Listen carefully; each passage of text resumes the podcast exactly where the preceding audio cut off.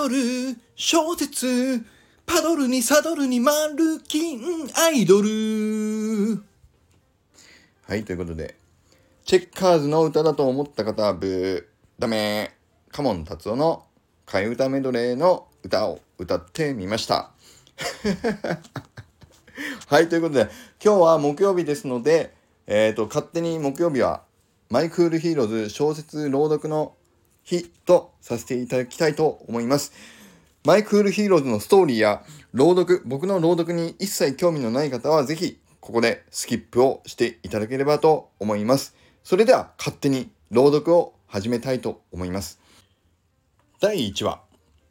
フレアと父。お父さん、今日はどうだった？まるで3日3晩待ちに待った獲物をやっと仕掛けた罠に捕らえた時のように家の2階から今まさに標的をめがけて駆け下りようとしている少年のそれがこの物語の第一声であった今にも階段から転げ転がり落ちそうになるのをなんとかこらえながら駆けつけていつものようにこの質問を繰り返すのがこの少年の日課のようである。この少年が開花を見下ろすと、そこにはいつもの見慣れた大男が立っていた。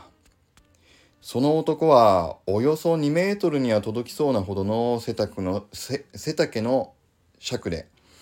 この世界の住人の中でも確かにだいぶ大男の部類に入るらしい。体つきも随分な屈強で、彼が今羽織っているフード付きローブの上からでもその隆々とした筋肉は一目でわかるほどに際立っていたどっしりと深みがある深遠色をしたそのローブは少し厚手の珍しい布で織られたもので少し大きめの勾玉が上下に連なったような不思議な模様が縁に一周ぐるりと刺繍されていた。少年は前に一度その不思議な模様について尋ねてみたことがあったが、もらい物だからよくわからん。と笑いながら一言言われただけで、それ以上のことは全く何もわからなかった。そのローブは少年が物心ついた時には、すでにその男が身にまとっていたものだったが、周りを見渡してもこのローブというものを身につけている大人を少年はこれまで一人も見かけたことがなかった。他の大人は誰も着ていない。あれは僕のお父さんだけのものなんだ。自分の父親がいつも身にまとっていたものが何やら随分特別なものらしい。そう気づき始めた近頃、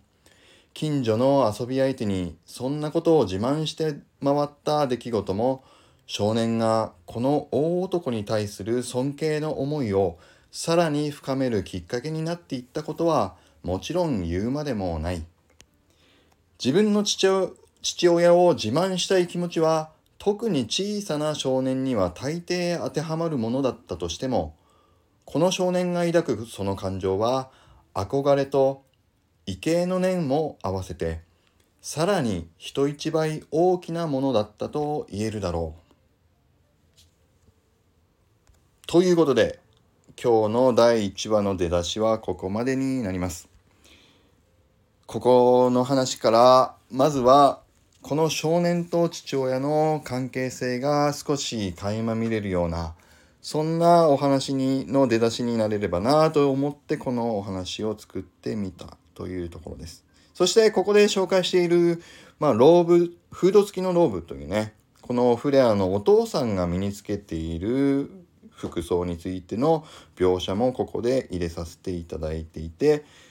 ノートの方ではその NFT のね、パーツとして登場しているお父さんの父のフードっていうね、名前のパーツもノートの方ではあの付けさせていただいております。是非ね、こちらノートの方でも、まあ、朗読をするのと実際文章を文字で見るのとまた雰囲気も変わってくるかもしれませんのでご興味いただけた方は是非あのコメント欄のリンクから、えーと、ノートの方も読んでいただけると嬉しいです。